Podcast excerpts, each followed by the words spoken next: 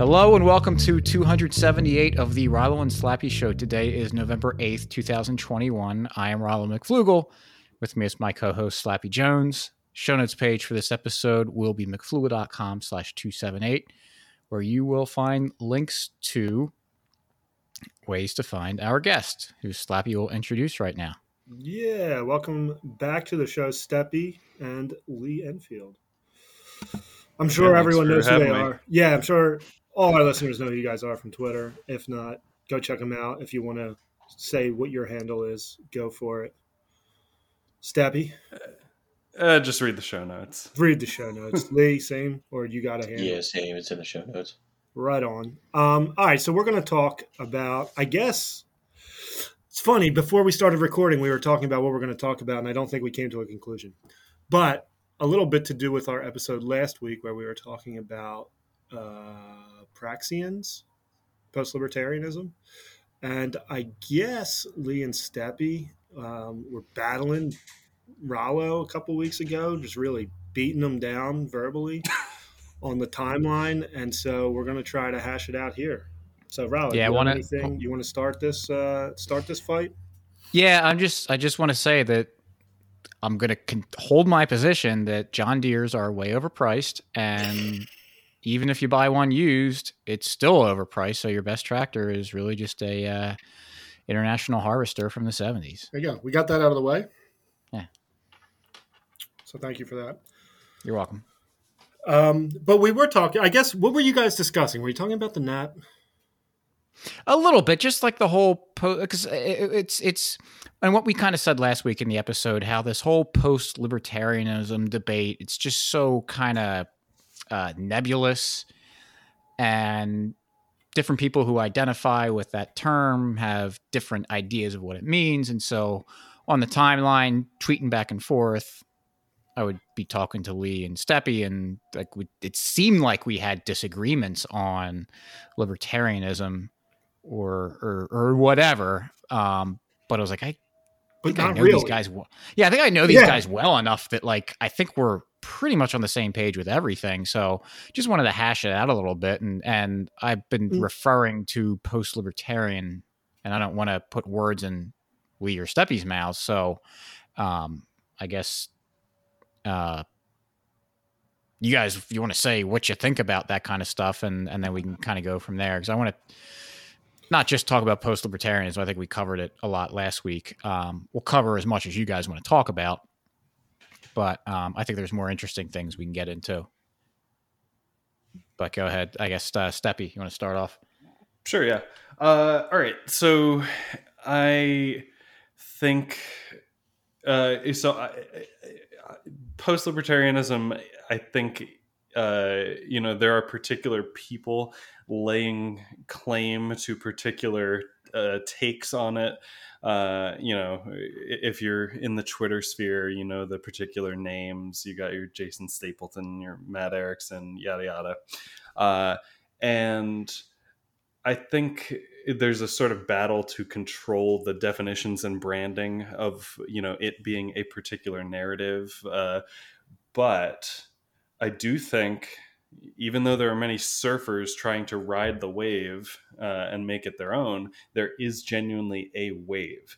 Uh, that wave is, uh, you know, like the post-libertarian moment or some process of questioning, you know, after 2020, 2021, like how how are we doing as liberty-loving people, uh, and how, uh, you know, our our tactics, uh, our philosophy, and is there should we be doing a real gut check in terms of what we are trying to do in the real world and even down to the basics of evaluating well like is the nap uh, a set of handcuffs in certain circumstances uh, you know uh, just basic questioning of the the whole libertarian thing right? Like i think that is a real moment we're in. Uh, i can't speak to uh, any you know particular people who've planted their flag in it i can sort of give my takes on it but i think there's a lot of legitimate questions being asked so Sure. Uh, Lee, do you want to uh, jump in, say give your thoughts, opening thoughts. Uh, I think Steppy touched on uh, probably most of it in terms of just examining philosophy, tactics, strategies, like the, the question of like what is the actual goal of uh, in any you know any of this type of political um, activity, and it is probably overdue for a gut check because you know our situation as a society, the way that we relate to um, the government in terms of like day to day life uh, has certainly not improved in the last two years. It's gotten exponentially worse, and you know it's, it's probably worth reassessing uh, certain positions that, that maybe have not been effective against that.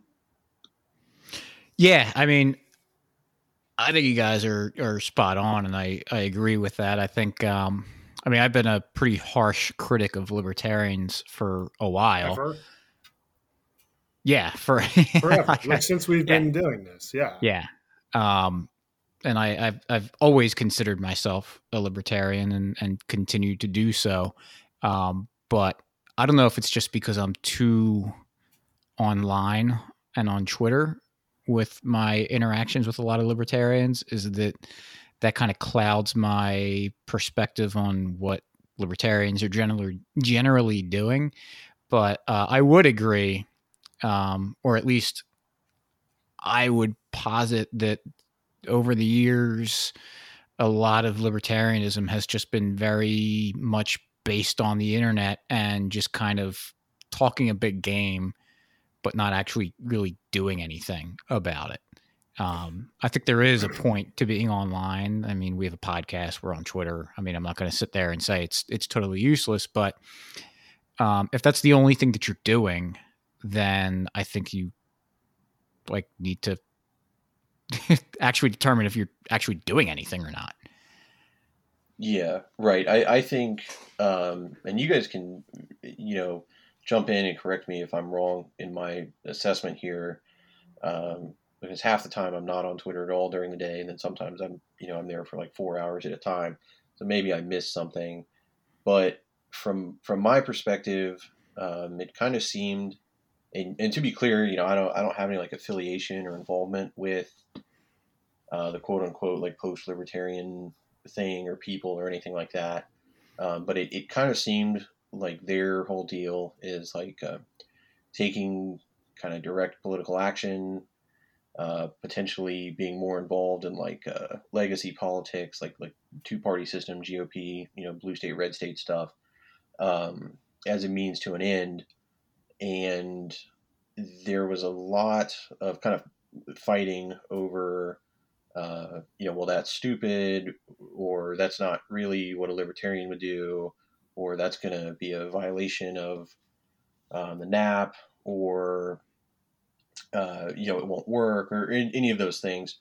And it seemed like there was a lot of you know bickering back and forth about the merits of like taking uh, direct political action, or um, which which I, I'll probably, for lack of a better term, is referred to as like actually trying, I guess. Um, so that you know, libertarianism is like it's kind of an interesting philosophy because it it's both a personal philosophy, uh, like it, it probably you know most closely can be defined as just like the idea of self ownership. Uh, and that you know with it comes with a lot of like Austrian school stuff and uh, you know Mises school stuff, and you know that's fine, and those are all things that I agree with on a personal level. Like I don't uh, like the idea of any any more uh, government involvement, you, you, know, at all, uh, from like a personal philosophy standpoint. But from a strategic standpoint, or like a means to an end strand standpoint, uh, it doesn't work that way. Like it, it obviously will go nowhere ever. And so, like that's okay if you're if that's not important to you, right? Like if your goal is to uh, just discuss like libertarian philosophy and you know ideals and uh, debate trolley problems and stuff like that uh, with with your friends on Twitter and that kind of thing, like that's fine. I, you know, I like doing that kind of stuff. That's okay. I don't I don't have a, a problem with that overall. But you you know, I think it's disingenuous to pretend that that is also somehow like affecting anything. And, you know, perhaps when times are good, like that doesn't really matter, like comparatively good. But as things have become progressively more intrusive from the government in most states in the union, uh, a lot of people have been seriously affected to the negative in a very practical way. And it seems, and again, I'm, I do not speak for these people. This is just my take from like an observer but it seems like a lot of the uh, post-libertarian ideas uh, have to do with actually kind of getting into the game, like the, the real political game, so to speak, uh, and trying to win some type of local elections or uh, things like that to secure some type of political protection or uh, influence or that that type of thing. Which and, and that seems to me uh, to be the core of the argument uh, from at least from what I saw on Twitter, where, where some people are just saying, "Hey, I think that's a stupid idea, and that's not real libertarianism, and you're wasting your time." And some people saying, "Well, you know, just sitting here talking about it is also a stupid idea, and why would we do that?" Um, so I think this is two groups of people that largely agree on like the same things, but probably at this point have uh, kind of diverge a little bit in terms of what they want to do moving forward with regards to practicality. Uh, so if I can cut in and, and tie this to real life current events that affect me, uh, we recently had the New Jersey gubernatorial election, and I was prolifically uh, posting against the uh, NJLP candidate uh, and being mean to him. uh, and, uh, because there were points where the margin between uh, Jack Ciattarelli and Phil Murphy uh, was actually it would have been settled by third party votes like at various points in the counting it's like it, i would be furious i know this is like a frustrating like you know uh, statist argument. But I would I would personally be furious if like the LP candidate would have swung the election to the guy who wouldn't like mandate vaccines for children or try to get me fired for you know being anti-vax or whatever right like uh and i had libertarians telling me well uh, you know multiple of them uh, engaging with me and telling me like well they're both bad they're both statists and I have to tell you, these people are the most frustrating in the world. Like, unless like you live here and you're facing down four years of Phil Murphy, like uh, you know, ruining your life and taking your job, uh, like maybe shut up. But uh, yeah, uh, like you know, I think this is an example where like you know, political like the lesser of two evils really matters, and I'm getting the greater of two evils. Yeah. Um I guess I kind of birds birds gonna be so proud of me that uh, I guess I take a kind of a Deleuzean approach uh, from because I, years ago um, I was watching a Cody Wilson interview and he mentioned this book Nomadology by uh, Deleuze and and someone else and I picked up the book and I read it and I didn't understand most of it it was way over my head but uh, one of the points he made was that it's like you know you just got to as you're kind of marching along your nomadic path to wherever you're trying to get, like whatever weapons or tools that are useful along the way, pick them up and use them.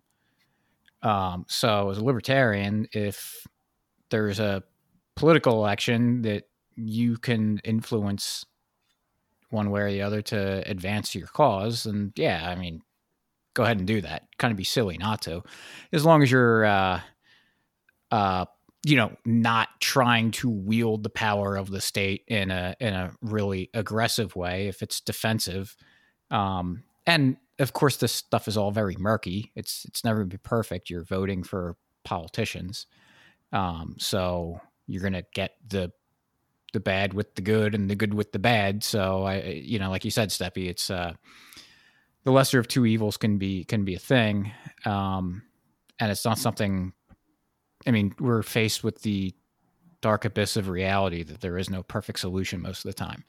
Um, so you do have to kind of just kind of you fight your way through all this slog and and and you know So, sometimes you do have to, you know, hold your nose and and maybe support a uh, a Republican candidate or, or whoever. Um, and the thing is, like, I, I guess one of my big criticisms of going into politics in the normie realm, it's one thing if you're like, hey, I've got this local election where, you know, if if enough of us and not that many people can swing this election and we can gain a lot out of it, you know, going to the voting booth and spending a half hour one day to go cast a ballot, that's really low effort for what could be a pretty decent reward. But this idea that like libertarians are going to start um, infiltrating the GOP and really fighting those battles and taking it from that angle where you are like that's that's a huge huge time and resource and energy commitment that you have to go in there and that's not to say that there's never a situation where that would where that would work you look at a guy like uh, Tho Bishop who seems to be making waves in his county in Florida but you know he's in a very good situation i think he as far i heard that um, this is hearsay. It might be true. Um, I think it is true that uh, he had family that was heavily involved in in the GOP politics down there. So that's not like a. I'm not trying to criticize him by criticize him by saying, "Oh, you just have family." No, I mean, if that's a point of leverage for you, where you can make it work for you, absolutely pull that thread. But um, that's certainly a different situation than this kind of carte blanche hey, we're all gonna we're gonna join the Republican Party and, and fix it from within because it's just that that's a big difference than an election that's right in front of you that you can throw a vote in or you know promote someone who's going to uh, advance your agenda in the direction that you want it to go. I said a lot there. Um, kind of went off what you were saying. Oh, went went on a different tangent from what you were saying, Steppy. But want to see what your yeah, thoughts with, were. Oh, kick it back to Stubby. You have a response? Oh well, uh, one thing I would say is that uh, whether or not this is uh, something that all parties have vocalized, or if it's just unconsciously motivating them, uh, anyone who's trying a paleo Republican strategy and anyone who's trying a LP Mises caucus strategy, which is like you know definitionally more right wing uh, within the LP, they are trying to appeal to the same uh, voter base in mutually it, like it's a it's a zero sum game. I would argue. Uh, um, you know the LP Mises people are trying to move the LP right, and the GOP Mises uh, types are trying to move the Republican Party down on the political compass.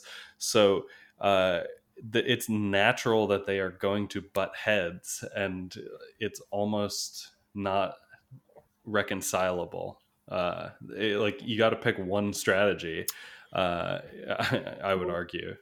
Do you think the Libertarian Party even matters, though? Like, what Dave yeah. Smith talks about, and I, I, don't want to speak for him, but I've heard a show enough where he, he, talks about just kind of spreading the message and trying to get it to people. I don't think he thinks he's going to win. I don't think he really wants to win. I don't even think most of the time, and you can probably find elections like Ross Perot certainly took votes from other presidential candidates, but I think a high percentage of libertarian votes are people who either wouldn't have voted or are doing a protest vote. Because if you actually care, you're going to vote for the lesser of two evils. Yeah, I mean, I think we should dissolve the LP, and now yeah, we can too. speak. yeah, I, I, don't. I don't think the Libertarian Party uh, matters at all. I, I mean, like what you said, if these are protest votes or people who otherwise would not vote, um, I, I mean, why do you even need a ballot box? You could just replace it with a recycling bin. Yeah, like I mean, it, it's irrelevant to begin with. So yeah uh, you know what I mean? Like, and I don't mean that with any offense to like Dave Smith. I like Dave Smith, and this is, you know, what I mean. Where libertarianism is either uh, like a worldview, which I, I, think is a good one, um, or it's a political strategy. In which case, I think it's it's not one. if that makes sense. Like this is a problem that the left doesn't have. Like you, don't hear um, the same level of uh, you know you, you don't have like the DSA saying that like well you know unless they're going to run you know uh, whoever our you know version of Dave Smith is we're not going to go vote Democrat. They just all go vote Democrat and then you know you end up with these ridiculous situations that have been in the news uh, for the past 11 months. You, you know what i mean? So the libertarian party itself is irrelevant uh, largely. Like that's not to say that libertarian ideas are irrelevant um, but the party itself like it's a political organization, right? I mean, this is a this is a nationally recognized political party. This isn't like a, a Facebook group or something. Like this is a legitimate political party um, on paper. Like it, it's granted that existence by the credentialed class, um, but there's zero chance of it ever winning, uh, you know, at all. So so that's not really a strategy. Like if we all got together and, and said hey, let's, I have a great idea. Let's start a softball team and we'll just go play as a joke. We'll go into a serious league, but our goal will, will not be to actually win any softball games. Um, you know, because that's unreasonable. We'll just be spreading the message about our team and uh, we'll see what people think about that. And uh, maybe we'll take some votes from this other softball team that might win. Like that's that wouldn't be a very good strategy and that's the position that the LP, whether they like it or not, is in. Like that, that they they have no chance of relevance other than hurting uh, the other, you know, mainstream party that is, like it or not, more closely aligned. Obviously, the GOP and the LP are very different, but the GOP is closer to the LP than than the DNC is. Yeah, it's funny because we all know that that's kind of the the line that the Libertarian Party supporters say is that oh we're not really try- we're just trying to spread a message. And that's that's fine that's all well and good but they say that but then you hear the candidates talking when it's time to try to get donations and support and it's like well if we get you know they're they're they're telling oh, different story at that point where it's like well we can win if we uh you know if, if people come out and vote for us and and so it's kind of like well it's kind of a you know what what is it? What is it? Are you are you trying to get well, right, right, and, and like if you if you put in the context of business, like if you ran a small company that was a, a tiny fraction of the size of a of a bigger corporation, and you needed to hire, you know, like a, a sales manager or something, and some guy came in and was like, well, you know, you know, if your goal was to be the next Amazon, and you were the size of like a local bookstore and some guy was like yeah we're you know we're just going to spread the message about this bookstore. Uh, that would not be a way of achieving your goal right? So like what is the goal of the libertarian party? Like as a party you know that, that's not a question about like what what is libertarian philosophy but what's the goal of the actual capital l libertarian party? Uh, it's not to win elections. So if if the libertarian party is the vehicle for empowering libertarian philosophy and its goal is not to win elections, why would you, if you value your time, if you have low time preference, even give it one ounce of effort? Right. Yeah. It's, yeah. No. That, that's yeah. I mean, we we did an episode on this last year, right, Rollo? I think we did. We, have we've done a couple where we years ago. I don't know criticized. where we talked about just the waste of time with the LP, but like the Republicans suck, and Republicans have been in charge. Like George W. Bush had both houses, didn't he? I mean, they didn't do anything, anything libertarian. We got the Homeland Security, we got wars, we got Patriot Act. Yeah. You know, right. I mean, they're not doing anything. And I don't trust them going forward. Now, if you run libertarian, like Ron Paul was a great Republican candidate. Of course, he didn't win right. either and didn't get any respect on TV. So I kind of just throw my hands up and don't think there's a good political strategy for libertarians. Well, the only, uh, you know, there, there's there's not an easy political strategy for libertarians. There, there may or may not be a good one. There's certainly not an easy one And you know, when you have guys like Ron Paul, uh, to a lesser extent Rand Paul, uh, there there have been a, a handful of Massie, like um, maybe. right Yeah. Thomas Massie. Um, there's been a handful of like I'll use this term loosely, so don't everybody like you know blow me up on Twitter about it, but like libertarian adjacent GOP Congress people uh, who have had kind of a disproportionately sized impact on electoral politics. Massie's been a good one. Rand Paul has been the only person in Congress who's even come close to holding Fauci accountable in public. Like he, Rand Paul has been the only the only person who's gone toe to toe with Fauci, and even been able to put a blemish on the guy, and that's not nothing. Uh, but I, I mean, I think you're probably right at the national scale. Like, yeah, of course, uh, the GOP not great. I mean, Patriot Act, war on drugs, all this type of thing um, that we all know have been bad. Uh, but in the post-Trump era and in the COVID era, uh, it seems like some of these libertarian adjacent GOP Congress people have had some level of impact. And you have governors like DeSantis and Greg Abbott, who, while they're not perfect, uh, have created material benefit for the electorate in those states. Like, like I mean, I'm in Florida. I have a mortgage. I have a wife. I have kids. I have a job. If I was in a state that had vaccine mandates, layoffs, work from home, you know, if I, Michigan, where you, you weren't even supposed to be able to go outside to garden, you know, all this type of stuff. Uh, this would have been materially very negative for me, my family, you know, and our, our overall well being from financial and mental health standpoints. And because, uh, you know, Ron DeSantis has taken the, you know, the postures that he has, uh, it's not really something I have to worry about, at, at least anywhere close to the extent of like blue states.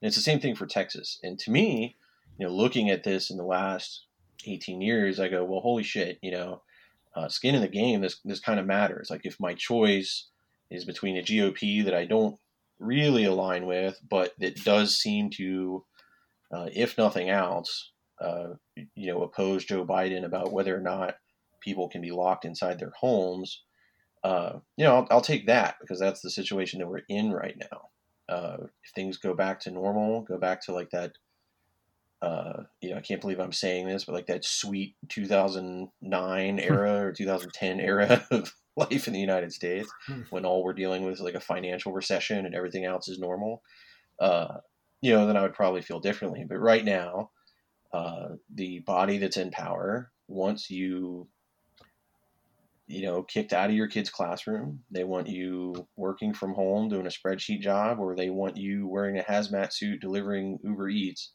and they want you on a subscription plan for you know vaccines. And this is all very deranged like next level stuff. And so if a guy like you know greg abbott ron desantis Tho Bishop Thomas Massie, any of these guys want to step in and say, "Hey, I'm going to use some type of political power, which is recognized by the you know institutions that we have in this country as being the legitimate opposition class to keep people in a better condition in like a meaningful way." For me, I have to look at that and go, "Okay, well, I, I can at least offer like tacit support of that." Uh, instead of just saying like, well, you know, uh, Rothbard would have done this or, or something like that. Well, Rothbard's probably right, but he's not in my position, if, if, that makes sense.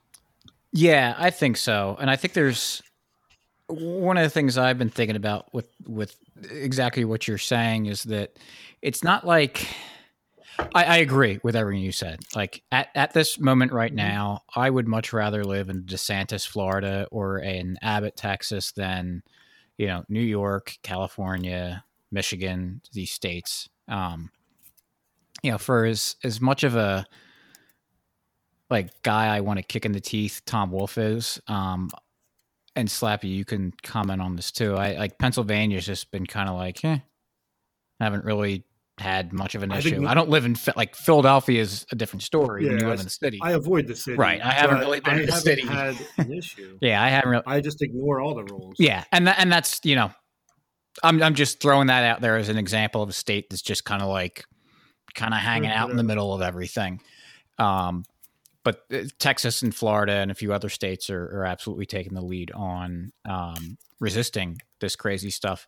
But I think one thing that libertarian, and I'm not saying putting words in your mouth, Lee, I'm just saying generally when we're taking this approach with backing you know these the kind of the normie politics stuff is that like I think libertarians have to be careful when they're identifying someone like a Massie, uh, a DeSantis, or an Abbott that while they might be moving in the direction of the ends that we want it, like it wasn't libertarians that got them elected. It wasn't libertarians that were pushing the needle or anything. They just had now that they're in this position since they're kind of more generally aligned towards libertarian stuff than your average democrat would be that yes they are convenient and useful in this moment right now. But as Slappy was saying earlier, like Republicans have been generally awful. Um, Trump was the one who was in charge, who was president when lockdowns first, you know, happened. When um, they were shutting down the economy, when they were starting Did to he spend any money? yeah, starting to promote uh, getting you know the vaccines for everybody. Um, so it's like that that long term solution of what do we do? I, I like i still just have to reject the political thing um while you know your house is burning down like you're gonna steal steal your neighbor's fire extinguisher to try to put it out? Sure. Yeah of course you are as as opposed to let your entire house burn down. Um but i think there's like i guess how do we walk or if you agree that there's kind of a line we got to walk, Steppy or, Lee, like how do we walk that? How long do we stay in the political thing? What are we do, or, or as like are there, are there things that we should be doing in parallel to this, like trying to yes, we're using the Republicans right now, but like we're working on ways to to like obsolete them so that we don't ever have to rely on them because they are while they can be weapons for us in the moment, it could you know that gun could very easily blow up in our hands if we use it too much. Yeah, uh, I mean, uh, convenient and useful are you know pretty powerful words. I think you're correct uh, in this instance where it's like, okay, sure, this makes sense right now, long term, you know, because because it, it is the Republican Party, it's not the Libertarian Party. Uh, so you can use them right now. That's fine. Uh, it, but nothing says you have to you know use the GOP in the future or that kind of thing. Um, but the reality is that libertarians are a very small percentage of the U.S. population. They're a very small percentage of the voting population. Uh, the LP got less votes, uh, I think like half as many votes in uh, 2020 as they did in 2016. I think I think it was like 1.6 uh, percent last pathetic. time. It was like it was like it was like over over three percent the time before that. So the LP as a party, it's unclear whether that, uh, you know, not only are they you know ineffective in general, but uh, they're they're less effective than they have been before. Uh, you know, so there's probably not a political solution if you are a libertarian who wants to live in a libertarian society. Like, like just to be honest, mm-hmm. like, like I said, and, and I'm saying that as someone who agrees with these ideas. I'm not saying that they're bad ideas. I'm just saying that nobody really wants them. Like we've had what the last two years for guys like Dave Smith, who I respect and who are eloquent speakers, to travel around the country and spread the message, uh, you know, of quote unquote liberty to people who have been told that they're going to be locked in their homes and uh, forcefully injected, and that their kids are going to be wearing masks and all this type of stuff. And it, it's been rejected. Like it, it, the market approach, like the market of ideas approach, um, hasn't worked. That's fine. Uh, but from a party standpoint, it means that you should probably quit. Like like Steppy said, it's, it's probably time to to dissolve, you know, the LP and, and do something else. And, and, and I don't say that as a pessimist. Uh, there are a lot of things to be optimistic about with within like the greater community. Uh, Bitcoin is hitting all time highs like basically every week uh, you know practical things like, like 3D printing is, is you know better than it's ever been before. Like these are meaningful ways that you can actualize uh, personal sovereignty. It's, it's not something to be you know blackpilled about. I don't I don't say this to just sound like down about it, um, but I, I, just don't think there is a solution. I, I don't think it's going to happen. Yeah, I, I think uh, you definitely touched upon something very important there, which is that spreading the message is a failed strategy. Uh, the idea that most people value uh, liberty in any real sense uh, is false at this point. The largest contingent of people who are useful to the ideal of liberty are uh, your more rural red state Republicans at this point. Uh, you can appeal to them with rhetoric of the founding fathers and uh, actually get them to take very uh, libertarian stances on certain issues like guns. Uh, but beyond that, the idea of actually spreading the message as a primary approach is foolish and frankly it's democratic which i thought uh, we were supposed to be red pilled on democracy right? Like uh, it, it's it doesn't need to be a popularity contest. So i think uh, it's a matter of what can you control and what can you force right? Like you can control yourself and this is actually something the post-libertarian types have been very good about uh, uh and the bitcoiners uh, should maximize your personal uh, you know health wealth power influence agency right? Like it, that's something you can control.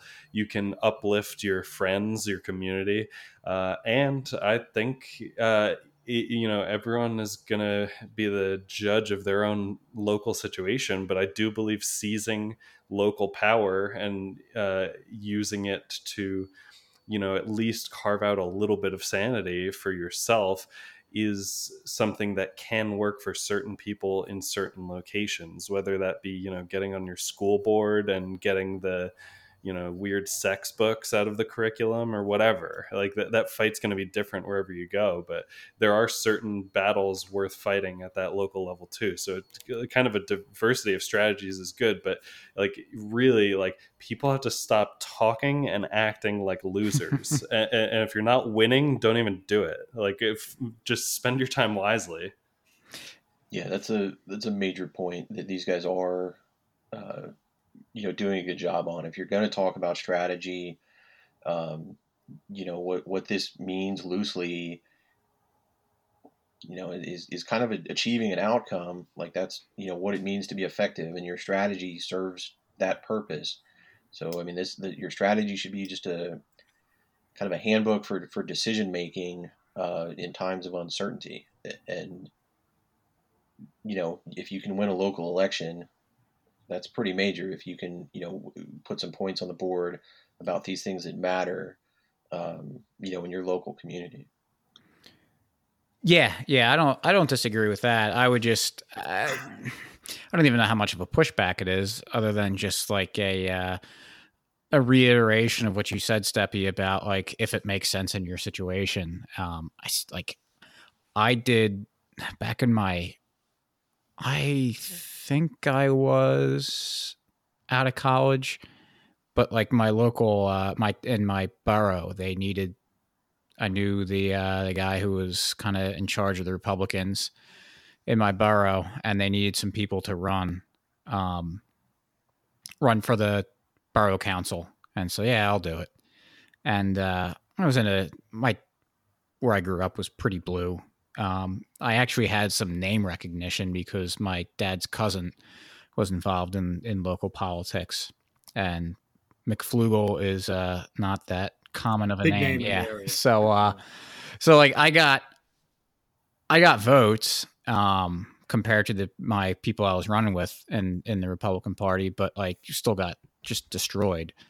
Um, and part of that was that like I didn't do anything too. Like and so so that's kind of a, a you know criticism of of uh, like what we were trying because we just like I, I got my like a little article and a couple pictures in the paper, but like we didn't like campaign or anything. But at the same time, like I just had no desire to actually go do any sort of campaign because it is a lot of work. And if you want to do this kind of thing, you know, you have to understand that even if it's a local local thing, I mean, local politics is still nasty and dirty, and you're not going to walk. You're not going to walk into your local GOP and just kind of like take it over and have your own agenda.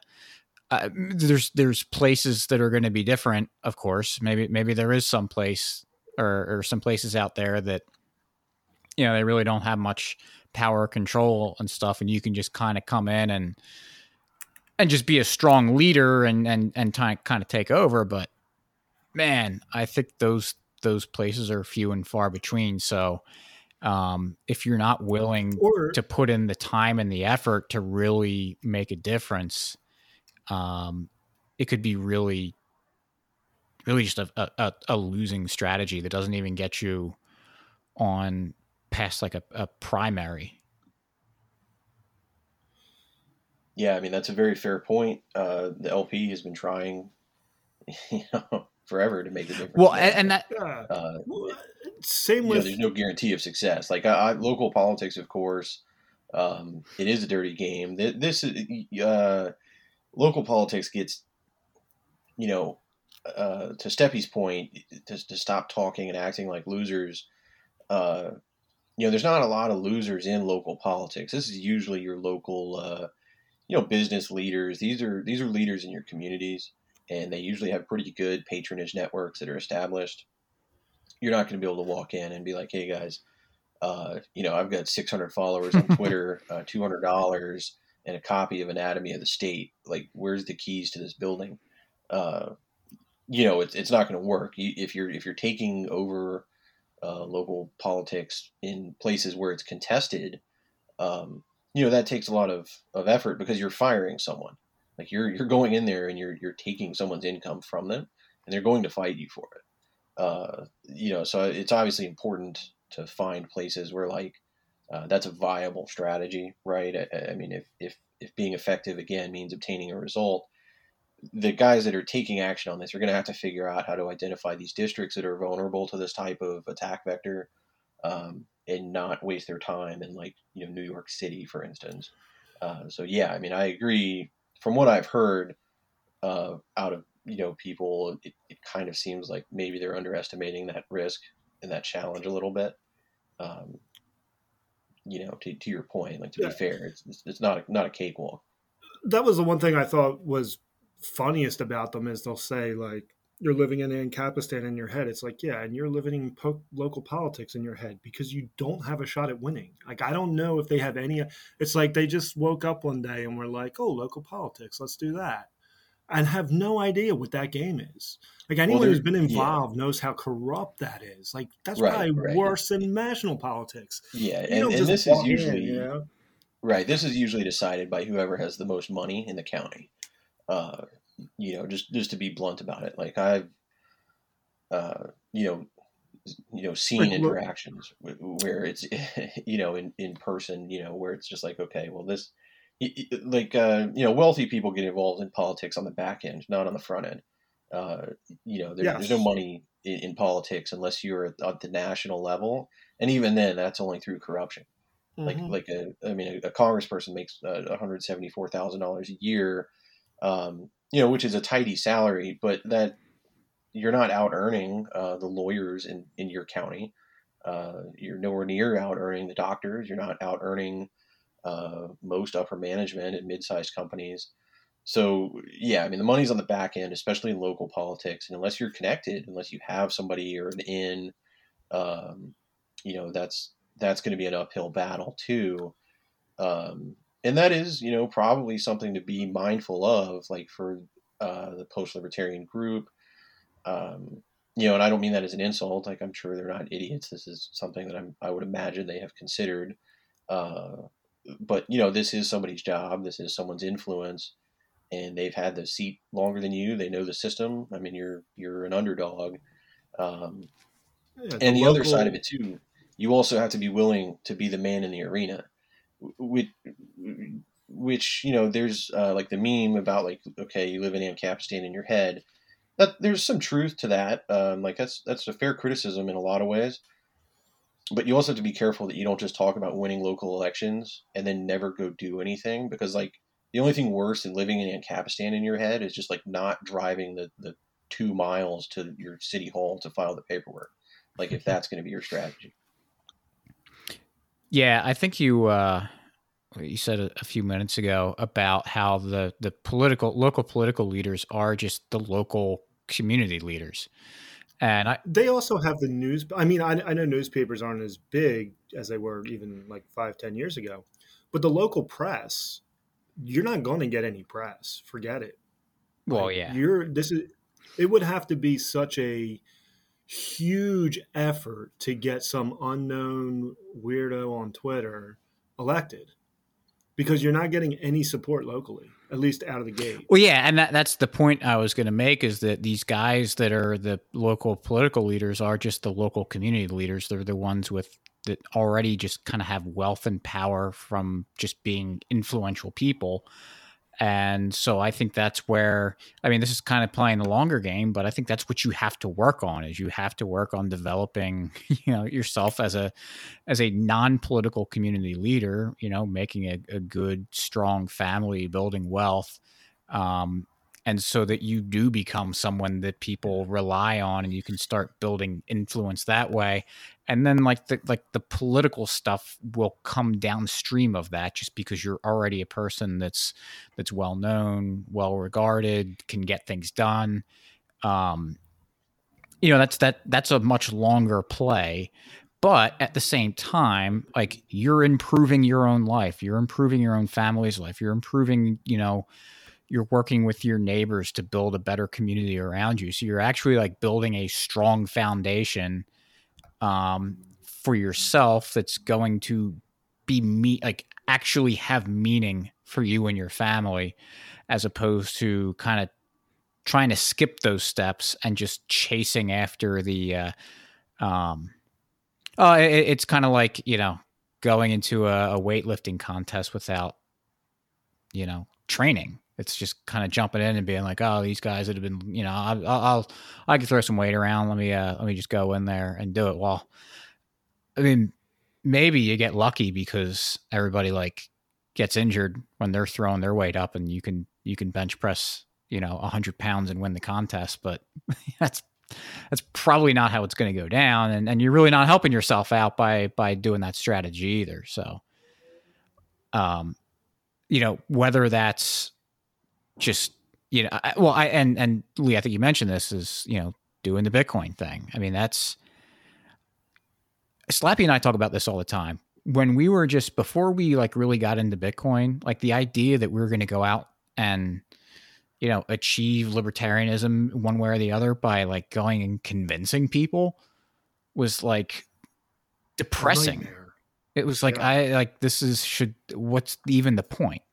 But once Bitcoin came out, and you got this way to just like, oh, people are just going to do the economically more productive thing without even having to convince them of any economics, politics, ethics, what have you. They're just gonna they're just gonna choose a number go up. Um, I mean, that's just an absolutely fantastic thing to do. So now I can, you know, I've been talking a lot how I'm on a going on a Bitcoin standard and really trying to minimize any dollars I have. I'm not expecting everybody to go run out and do that, but just starting to save in Bitcoin and starting to actually, you know, maintain uh, the value that you created when you go out and do work.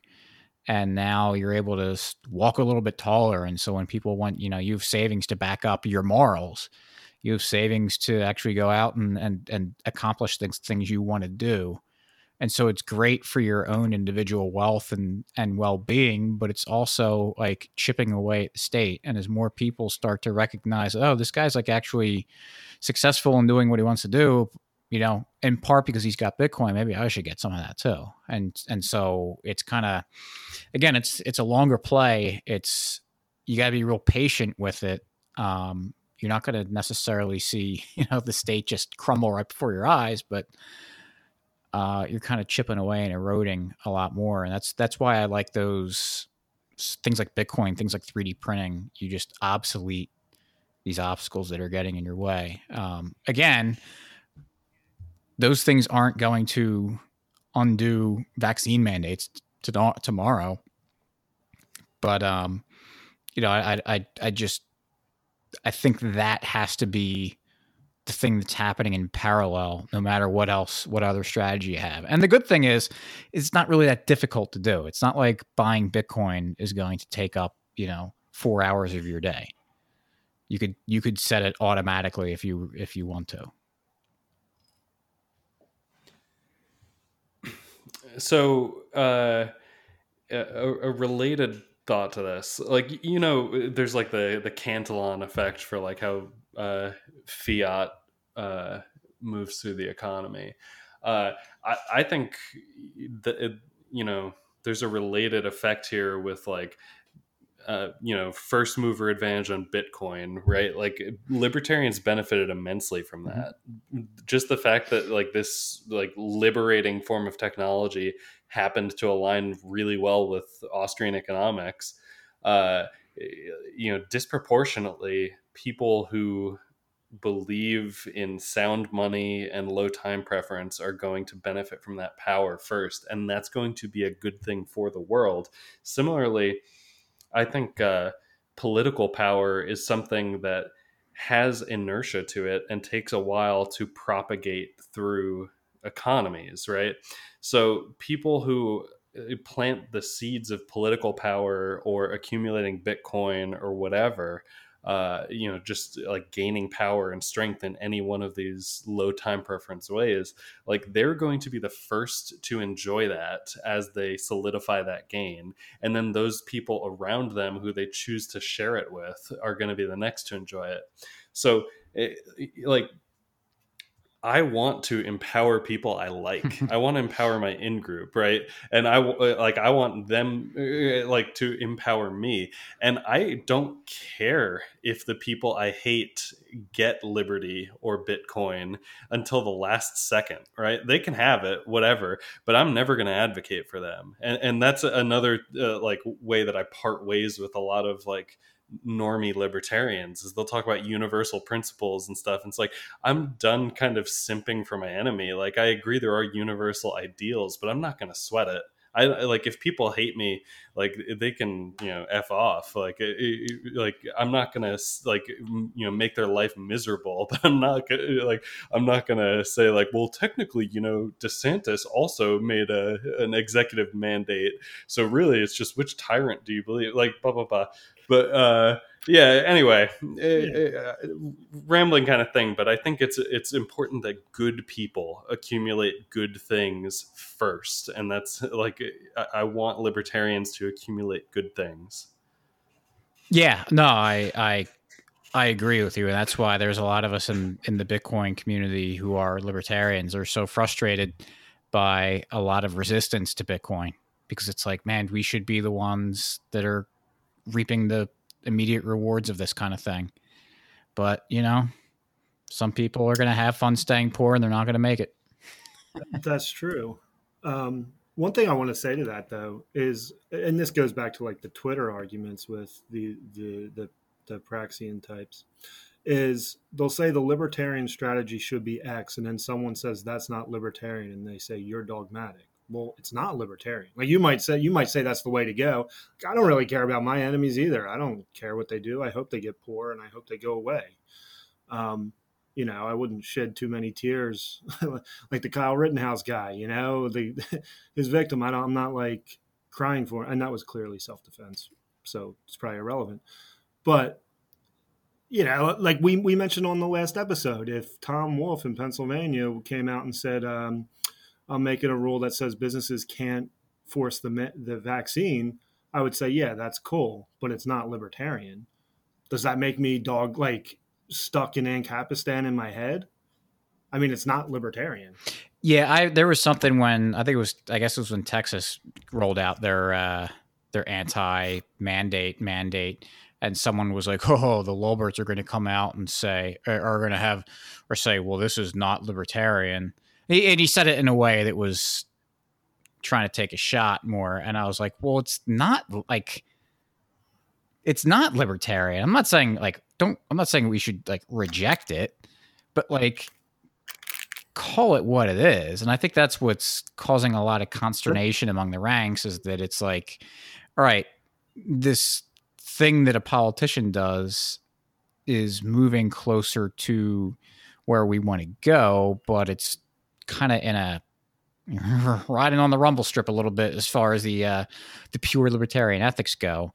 And I think as far as just wanting to walk through the exercise of what constitutes, you know, allowable in in libertarianism is fine, and I think it's healthy to do that just so that we're kind of keeping our our bearings about us because we don't want to kind of delve too deeply into what the uh, what trying to wield political power does, and I and I think that you know we, I don't want to rehash the episode last week, but I think Ace brought up some good points about some of these guys who call themselves Praxians or post libertarians that they are like explicitly like going going too far into it and thinking that they can they can hold the ring of Sauron or whatever it's called from Lord of the Rings and you know not have it blow up in their faces.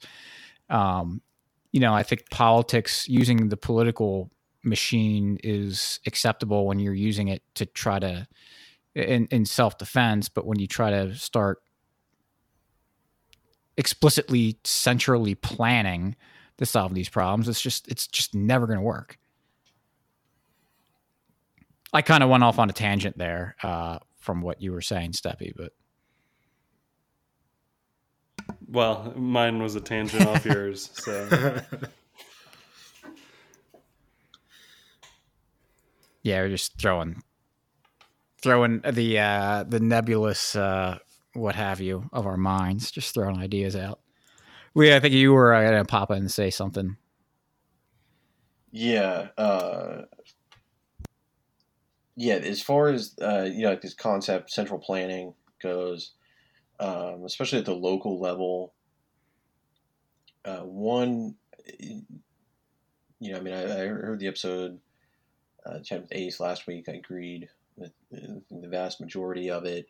Um, and I heard the episode that Pete did with um, Andrew from from Popular Liberty and Dave Smith. Um, you know the stuff about like the anti-tax and that type of thing.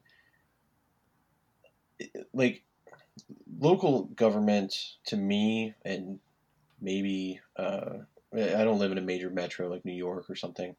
Um, you know, my town, like honestly, like as like a city goes, it runs runs pretty decent.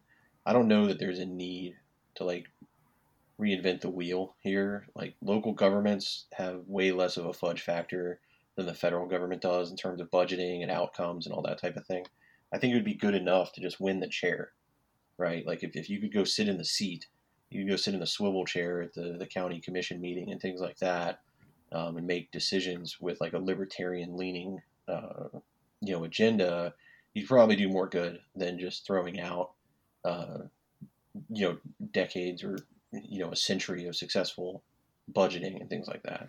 Yeah, it's just you're trying to to knock down additional spending and you know like like someone said having weird sex books in school like it just it's just you're saying no to a lot of stuff which is which is yeah which is i think good and and acceptable yeah, right. There's uh, say, saying no is, is uh, you know no is the most powerful word in your vocabulary, just to use a trope. Um, but that's that's true. Uh, you know, so yeah, that's a, a really great tool uh, in terms of that type of thing. Like, you know, and I don't want to sound too too down on um, the approach of like taking action, like local politics, getting involved, whatever. Even if it's just simple activism. Um, because I, I do think a good example of this has been Chris Rufo, and uh, people, uh, you know, on the right wing, especially, kind of, or in a lot of ways, is guilty of, of that like loser mindset that Steppy, you know, kind of talked about earlier, where it's like stop sounding like a loser. Like the right wing loves to just say like you know, we'll never win or we're, we're never going to have any power. This isn't how this works. Like activism is for, for morons. Um, and then Chris Rufo single handedly probably upended um, most plans for like a CRT based curriculum in any school district that's not deeply, deeply, deeply progressive. Like this was one guy just publishing stuff on Twitter and articles on the internet um, about what kids were reading in classroom, and it struck a chord with parents. Um, this obviously coincides heavily with like the school closures and electronic classrooms, um, and it forced the progressives, you know, to take a take a stand and say like, "Hey, parents have no place in the classroom. We're we're going to make the decisions about what your kids get taught." I mean, you, how many teachers do we see on Twitter saying that the classroom is a safe space for their students to discuss sexuality and religion and all these types of things. And you're talking about like sixth graders. Uh, and obviously, Chris Rufo kind of blew that up, and he got uh, a lot of doubt from a lot of people, including right wing. I mean, I've heard guys like Curtis Yarvin say that, like, well, he, he doesn't understand like the, the dynamics of power, and the system's not going to let him do this. And um, there's a lot of naysayers you know, and okay, like that's fine. There's a whole economy centered around that. Um, but you know, never sell somebody short who's willing to just put words into action. Uh, which I, which is one of the reasons why I'm hesitant to get too critical for like the, uh, uh, like localist guys and the guys that want to get involved with normie politics or um, activism or things like that. Because if, if you can take action, um, you know, there are a lot of things that, that, bother a lot of people, and we've kind of been psyoped into believing that like we don't have any control over it. It's just like, well, yeah, CNN just lies. Okay, but like, what really? Like, why do we accept that? Like, oh well, you know, you got to put a mask on your kid, or else some uh, some college kid with blue hair is going to start start recording you on their phone. Okay, well, why do we have to accept that? What if we took action against that?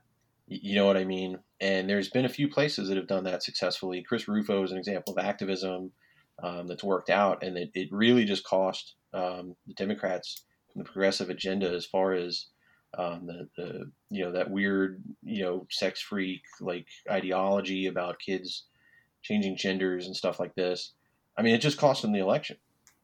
And this was in a county that went Biden by like ten points in a, a, a blue state in a blue county um, or you know blue county in a blue state completely upended just just by you know Chris Rufo's anti CRT stuff in, in, large part. Obviously, there were other factors, um, but I don't want to just write these guys off and say that like, well, yeah, local politics is hard. Well, I mean, all politics is hard because you're talking about you know taking power from someone else and then using it against them, and you know getting a, a general consensus um, you know, and then not only that, doing an efficient job at it. I mean, it's difficult. So if your criticism, and I don't mean you, you know, but I mean, uh, you know, the people who are largely criticizing uh, praxeology, post-libertarianism, this type of stuff. If your criticism is that, that like, well, it's just too hard, and I don't think you're going to do a good job. Well, you know, we might want to gut check that. Like, I would consider some of these guys ideologically like kind of my friends. Like, why would I write my friends off or say that I don't think they're capable of doing a good job? You know what I mean? Like, eh, I hope they do a good job, and I think that uh, it's the right philosophy. And I think that you know, sitting in the chair and taking that power and saying, "Hey, no, you guys aren't going to do this. No, we're not going to tolerate this stuff. No, you're going to teach kids how to read. You're going to teach kids how to do math." and you're going to shut up about changing genders and you're not going to give them books full of child porn and we're not going to you know do this type of stuff. And i don't want to see it again you, you know? I wish them success in that. Right. Yeah totally agree. Yeah. But yeah my point was just uh, it's like you know we'll just do local politics. It's like oh okay well then go do it. But it's not like you just right, show up yeah. and get elected well yeah, like you you know, you can't just say like, um, and I'm not saying you're saying this, but what what I think Rollo and I, what we've often said is that kind of I think everyone has a place. Like without people spreading the message, people don't get the message, and you can do that through your local school board if you can do if that's a viable option. But to be like a Twitter guy or whatever, whoever you are, and think you're just going to walk into local politics and just get elected. It doesn't work that way. You got to, like you're saying, like Chris Rufo, he put in the work and he did a lot of work and put a lot yeah. of time in. You don't just show up and be like, hey, I'm the guy. And, and then get elected. Like in my local school district, our entire board flipped to Republicans from Sure. five Democrats to five Republicans. Sure. I don't know that any of them were libertarian, um, but I do know that lots of parents went to these board meetings to protest their kids wearing masks and not talking at lunchtime and you know spread whatever social distancing and you, all, all the rules that are out there. And the board was being arrogant a-holes to them Yeah. banging their gavel not letting them talk and they all got thrown out. I think that's a positive. But i don't i don't know you know i don't know how many libertarians were just walked in and got elected or how many of those people were entrenched in the local community already. So what i think Rollo is saying and i think we're all saying is go do something like be someone. Go out in your community build a business like meet people be involved in your school or your whatever your local sports know people be a happy person like that people like and then you can get elected. But it doesn't happen by in october saying we need to get elected. Uh, elections in november. All you people talking about libertarianism are losers. We're the winners. You're like all right. Cool. Well, r- right, certainly, certainly, and you know, I mean, I think, um, you know, from a political standpoint, the reason, uh, you know, libertarianism is kind of a non-starter is because I don't know, I, I view libertarianism in a lot of ways as like that's just kind of like my intuitive belief, right? Like I, I don't have to like apply a lot of mental gymnastics to believe in like you know widely accepted libertarian you know concepts like free speech or uh, you know, gun ownership or things like that. Um, and it's kind of a rare situation right now. It's a one-off situation where um, I think the progressives and the Democrats, the left, made a really big strategic error, a big tactical blunder um, with their decision, kind of to like leave the the cathedral, so to speak. Like the people that you're dealing with at the local level, um, the, the county school board, like these are wine moms, right? These you're not dealing with, you know, with Trotsky. Like this, this is a wine mom. So uh, she's going to say some stupid stuff. She's going to have a bad attitude about it. About, well, you know, I'm on the school board and I get to tell your kids what to do, and they're going to lose everything because that's not how it works at the local level. So yeah, I mean, people do have to put in the work, but um, I don't know. I, I, I would not. Uh, the, the criticism I've seen leveled against them is, is a lot of like, hey, this isn't the libertarian way of doing it, or that, that using politics is a NAP violation, um, you know, that type of thing. Which, uh, depending on the, the situation, I don't I don't necessarily know that that you know applies. Like, the, there's no way out of doing the actual work uh, if you're going to try and become a local politician. But I wouldn't say that it's inherently unethical. Right. Yeah, I would agree with that. I would say I mean, I mean, especially I in, in the too. face of like what you're dealing with right now. Right. sure Like, like you're dealing with people who are doing really weird, outlandish stuff. Uh, you know, but it, it's given like a springboard for people to care about. Like that's the like the first rule of storytelling, right? Is like make me care. Well, when you start involving people like kids, they start to care about it, and so people then people will listen to ideas like, "Hey, you know, why don't we just teach these kids how to read?"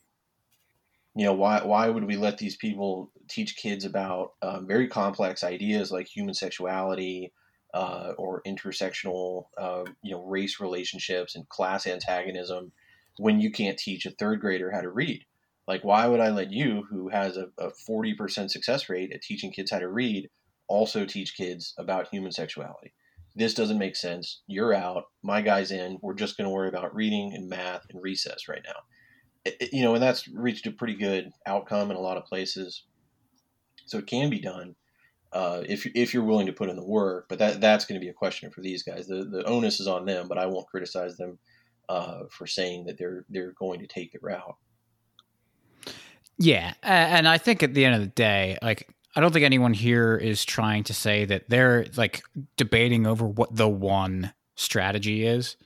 I think it's already been said a few times. Like you can, there's a lot of stuff you can do, and I would just say, if you're going to do something that is high effort and resource intensive, um, make sure it's something that you've got leverage with. Make sure it's something that you like your talents are suited for. If you're not, if you're someone that like hates public speaking and hates talking to people, like don't go run for your local school board. Like you, you're you're gonna hate doing it. you're not gonna do a good job. Um, find something that that suits your uh, suits your talents. Um, for things that that are high effort. There's other things that are kind of you know the lower effort things that that can move the needle a little bit but tend to take a little bit longer and so you know that's you you can worry a little bit less about the may, maybe about the uh, the efficacy of it if it's if it's very low effort like you don't have to do that much like just showing up and voting like if if you like I don't care like I I I don't vote um I think it's pointless and useless um, but if someone says, "Hey, I really, I think I should vote," like go for it because it doesn't It's take. not immoral. Yeah, it doesn't take any of your time. It doesn't like it doesn't really matter much. If it, if if you were if you had to go out and spend you know, uh, two hundred hours doing something related to voting before you go vote, then I'd be having a different conversation with you if you said, "Yeah, I think I should be go and vote in these elections." Yeah, right. Of course, and the other side of it too that uh, is inconvenient is that uh, a lot of this stuff is very situational and uh, regionally dependent. Like, like you know, if you say like, okay, well, voting uh, doesn't, you know, it's irrelevant. Um, I mean, I haven't voted consistently uh, in my life. I'm in my mid thirties, and I haven't voted in every election uh, for basically the same reason. You know, there's a lot of times where uh, maybe, you know, I don't really care one way or the other because they're two relatively moderate candidates or the policies on the issue on the table are ones that don't affect me. Um, you know, so yeah, sure. Like if it's if it doesn't affect you, um, or if you have no chance of winning, like if you're in a deep blue county or a deep blue state and you're going to go vote for a GOP guy uh, when it's going to be you know like a, a 70-30 split, yeah, you're probably wasting your time. You know, just to be honest. Um, so like I totally get that. Uh, you know, but overall, like I think this annoys libertarian personality types because a lot of, uh, you know, libertarians like, uh, you know, like I don't really like dox anybody, but I, I don't think anybody in this uh, on this podcast works in the, the creative field or the humanities and sociology fields. We're we're all uh, doing stuff that you know in, involves like math and numbers and analytics and business and things like that, right? So, you know, when you say like, well, actually this is very complex and there's a lot of inputs uh, and it's situationally dependent and there's you can't just draft like a, a flow chart or, or you know a systems diagram. It's not a one size fits all thing. There's a lot of nuance and social like skills and soft skills that goes into this. Um, it's easy it's easy for me to just be like yeah fuck that man. That sounds miserable you know? Uh, but the reality is like some somebody's going to have to do this. If if if we are uh, to move towards like a a more uh, property rights focused uh, social consensus, a more free speech focused consensus, uh, a you know Austrian you know econs consensus, anything that's even close, someone's going to have to do this. You know, I mean that's that's just the uncomfortable truth. Yeah. Yeah, and and I kind of said this earlier with saying that like you know DeSantis and Abbott didn't get elected because of of libertarians, and not to say because I don't know I don't even know how to say this well because I don't want to make it to be like that I'm saying you should be apathetic about stuff because I'm certainly don't want to say that, but like you know the Democrats, the leftists, the progressive, whatever you want to call them, that like push things too far, like you don't need libertarians per se to be the ones pushing everything back in the other election. Um, you know, libertarians in the, this past election that saw uh, what's his name, uh, Governor Blackface in Virginia lose. Yeah, Northam. Uh, yeah, Northam. and these other things. It's like libertarians were not like galvanized at all, and, and not like coordinated to like be active or to help politically really um in these elections and they and a lot of them turned in the other direction. So I think it's just like the normie politics, the pendulum is going to swing back and forth the way it's going to. Um, so I, I say that as kind of an optimistic thing. Uh, it sounds like I'm saying, oh, you just don't even have to do, no one has to do anything because people actually have, someone has to do something. But I think that, uh, I, I think as, as things get pushed in, in the left direction, that you're, you're just going to see a, it's going to get pushed back. yeah, that people people are going to get sick and fed up with stuff. So I guess that would be my other other point to say, like to put less of an emphasis on the political routes because you're going to just naturally kind of gain allies that are going to do your bidding for you. So that that frees you up to do other other things that you know the Republicans wouldn't be doing. Like the Republicans aren't going to be manufacturing guns in, their basement. Right. Yeah. Yeah, and, and that's very true. Um, I think there's probably some room and maybe an argument to be made for uh, you know everybody can ro- you know roll, roll your eyes but you know basically holding like if you're going to go the GOP route you need to make sure that the, the GOP guys that you vote for uh, are going to do what you want them to do right like the GOP uh, in the post-Trump era, and, and, kind of because of Trump, has really swung more towards, uh, in some ways, a populist message, pro-gun message, um, you know, pro-free speech message. They do it, uh, you know, poorly. These are ham-fisted, like like boomer tier attempts at things, right? Like you have Parler, where you've got a bunch of boomers like uploading pictures of their driver's licenses to you know to, to, to, use a, a free speech platform uh, or you have um, that uh, Lauren Boebert, you know bringing like her her pistol and her like cheesy holster to Congress or something like these things are are silly uh, to us but culturally this stuff matters like you know, yeah, Parler like you're you're dumb if you up, upload your driver's license to a social media platform. Um, but the fact that there's enough of a demand for that, and that it's of um, the boomer generation who are largely uh, not living in poverty. These are homeowners. These are people with careers. These are people that have some social status in their communities. Kind of tells you that the the times are shifting a little bit, and that old GOP of like the Patriot Act or uh, like the, the Reagan 80s, like big business GOP, um, probably can't survive anymore because, you know, the progressives, the Democrats, that's the party of like uh, consensus making. That's the party of uh, doctors and professors and public school teachers um, and like that elite class. That's that's no longer the, the you know the party for like the people uh, so to speak. Like, the, like you know, these people hate the working class. Like, look at look at the the vitriol that's come out of left wing Twitter in the last year about these vaccines. Like, how many times have you seen some nice old guy, uh, you know, have a, a, an obituary on Twitter where it's like, oh yeah, this guy, uh, grandpa of, of you know several people, uh, you know, volunteer this local Kiwanis club or whatever uh, died from COVID complications, and you get a whole thread of people going like, "Well, that's good. That's good. That's what we like to see.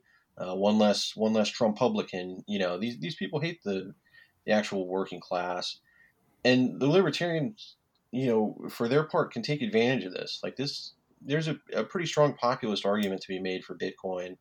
There's a pretty strong 2A argument to be made for 3D printing guns but as a as a group as an association like we have to find the stuff that people care about and push those buttons because that's how you convert like words into action. I mean we have to go from a party of like ideals to a party of goals because there, there, there's nothing you know there's nothing special about having ideals. Like by by definition they're they're almost unobtainable because it's, it's like a perfect concept. But if you set goals you know you can get results ostensibly if, if you do a good job at it if you put the work in and you you know you approach it with diligence and some good faith um, I think you can force some aspects of the GOP, maybe at a state level even, um, to be pretty, you know, pretty libertarian adjacent uh, you know, to, to be kind about it. Like these guys are never going to become libertarians. Um, but there's something special about the GOP, which is that it can win elections, and the Libertarian Party cannot. So, you know, you have to transform these institutions by the people that are inside them. And we've seen some of that. We've seen a little bit of that, and it, it's produced an outsized result for what, what you have seen. You, you, know, if you had told me that there were going to be Republican Congress people uh, drinking Monster Energy drinks with with you know wearing Glocks on their hip, um, you know, ten years ago, I would have been like, well, no way, it's not, it's not going to happen. Uh, but there has been a cultural shift on some of these things, and it has paid dividends in some cases.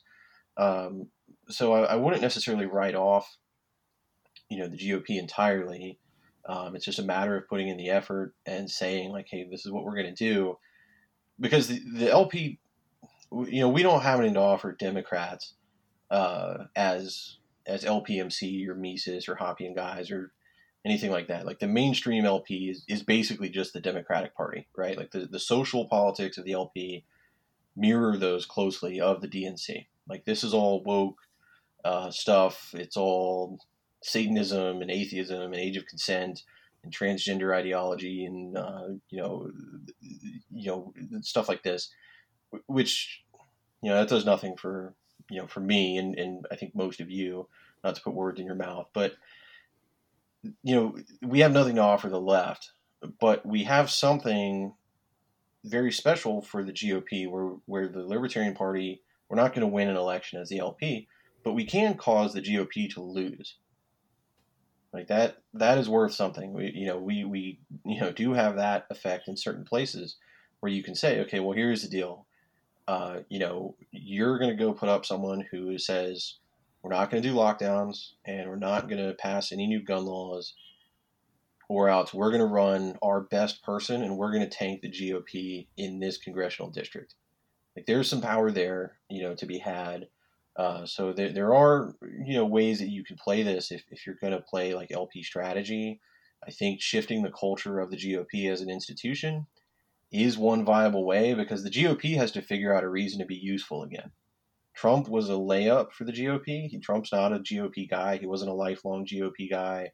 Um, you know, he was a Democrat most of his life, and he happened to run as a Republican and he won uh, that wasn't because of like some grand RNC strategy. That was just a, a luck of the draw for them. Um, so I think they would have an interest in some of that because they have to figure out a way to be relevant again. Um, the LP in some places has a big enough margin where you know you could make that happen. Um, so I think you could affect GOP politics from the inside, not as like probably your standalone strategy, but there there are places where that could be effective. Gotcha. Um, we're coming up on getting close to an hour and a half. Uh, figure we maybe wrap it up. Um, maybe we can go around go around the room and just kind of in a minute or so, uh, or briefly, just kind of give what your overall like. What is your libertarian strategy? What What do you think is the uh, what What should we be doing? Um, so, uh, Steppy, you wanna you wanna take a stab?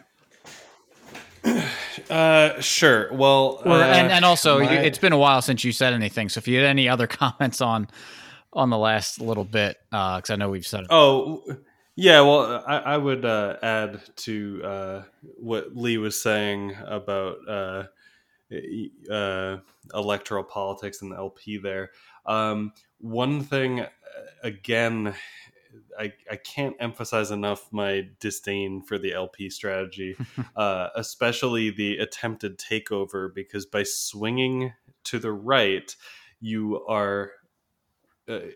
You are taking on the dead weight. It's like a lifeguard being drowned by someone. Like you're saving this thing that's actually destroying you. If if the uh, I don't want to name names, but if the LP was given over completely to the left wing elements within a within it that we like to make fun of, if the the real like loser brigade people controlled the whole thing, they might actually only pull votes from the left. Like if there was just a mass abandoning of, of the thing from all the right wing libertarians, uh, hey, maybe all of a sudden. Uh, I'm applauding the LP of New Jersey for cannibalizing votes from Phil Murphy, right? Like, so anyway, that's just my thoughts on that. But as far as uh, so, what, what was the prompt? Uh, like if you had to give a genetic i know like i was just got done saying like there were no one saying this like a one size fit all thing but like if you could give a, a general like strategy of of how you think libertarians should be approaching um how to like w- what should the you know libertarian strategy be like if you could okay summarize that kind of briefly I would say throw away all your theory, decide what liberty is to you, right?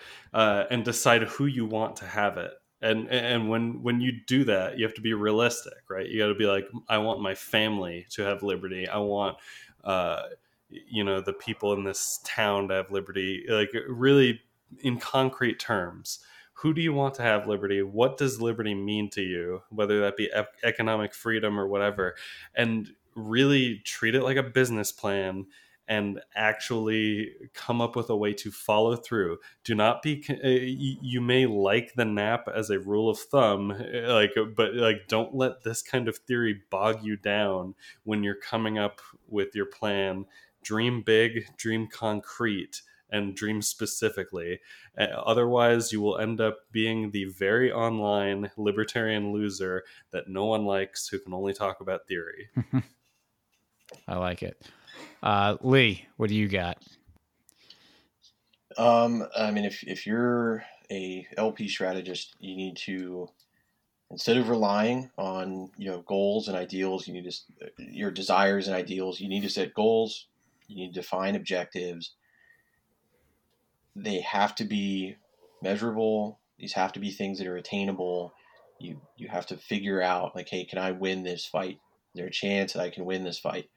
that's the only place that you should engage politically. If, if you cannot affect the outcome, by definition, you're not effective.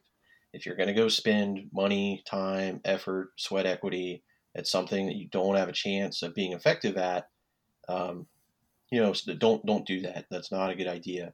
So you need to find a way to win. Remember, you know, you can put this philosophy into action. Um, you know, like I said, I believe in libertarian philosophy. Like this is stuff that I agree with. Uh, people respond to incentives, right? That's like one of those basic aspects of like Misesian, you know, politics. This is people respond to incentives. Give them something to care about. Solve a problem that someone cares about solving in a way that makes it where they would go, why do we even need these other guys? Right? Like, what do I need Democrats for? What do I need the GOP for? Like, this guy's coming in here. He says he's going to fix this problem. This is something I care about. Um, I'm going to vote for that guy. Okay. These have to exist somewhere and you know further like you have to be willing make a solution make a difference worry more about making an outcome than just making a statement that's consistent uh, with you know being a quote unquote libertarian like that's the, the biggest mistake that i think the lp makes libertarians as a whole make um, no one else cares about this that's, that's in politics this is a silly hangup that we have uh, you know you, you don't have socialists you know, saying, "Well, am I being a good socialist by running as a Democrat?" They don't care. They're, they're going to run as a Democrat and they're going to win, and then they're going to start implementing socialist policies.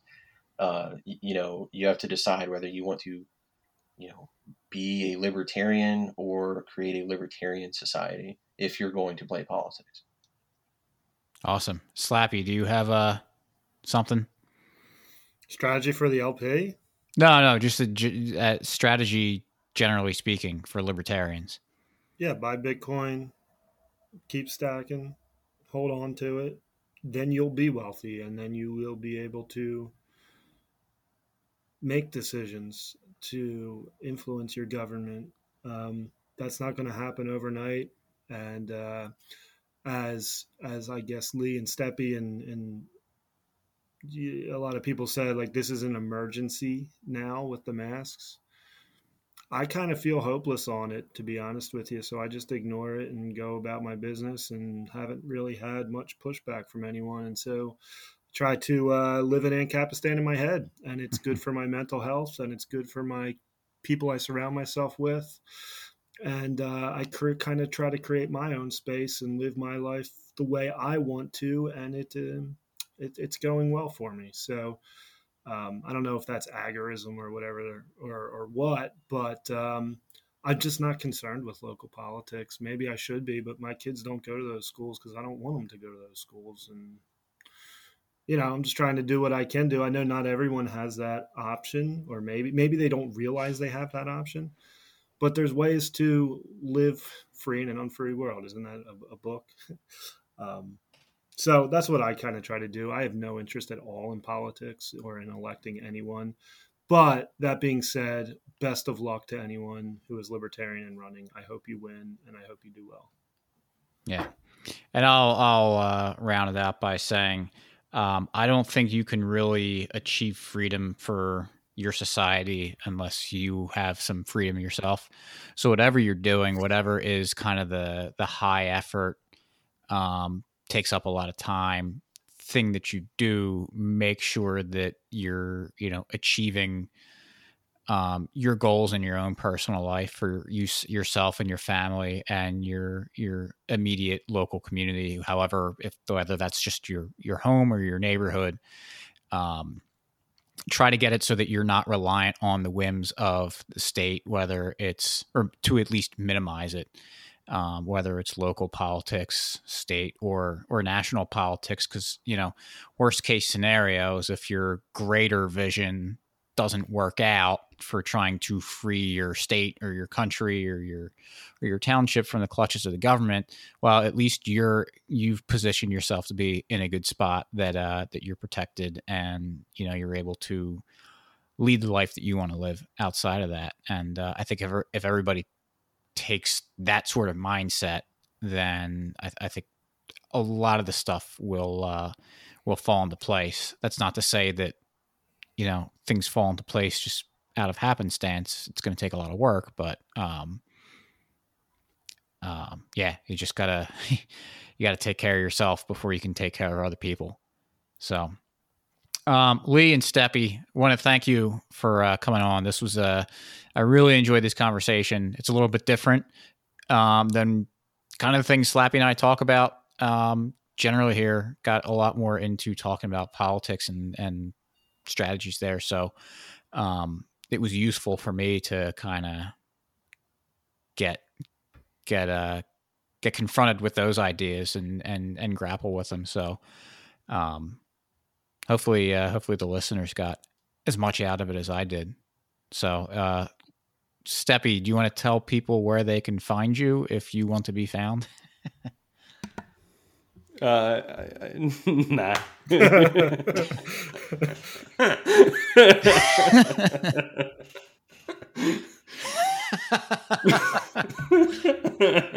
well, that was the best part of the episode. I just got to say that little moment right there.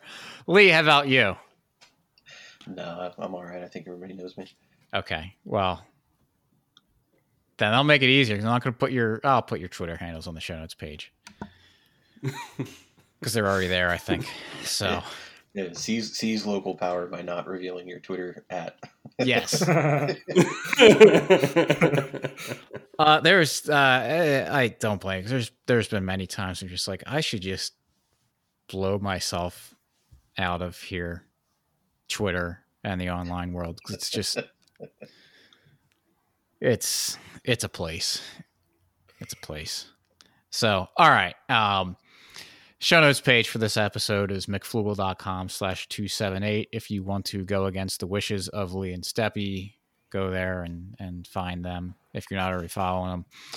And also, uh, the usuals, check out libertymugs.com, bitcointrickle.com, and 10hoursbitcoin.com for your mug and Bitcoin knowledge needs. So, once again, thank you to Lee and Steppy. And uh, to the listeners, thanks for listening. We will catch you next week. vocês.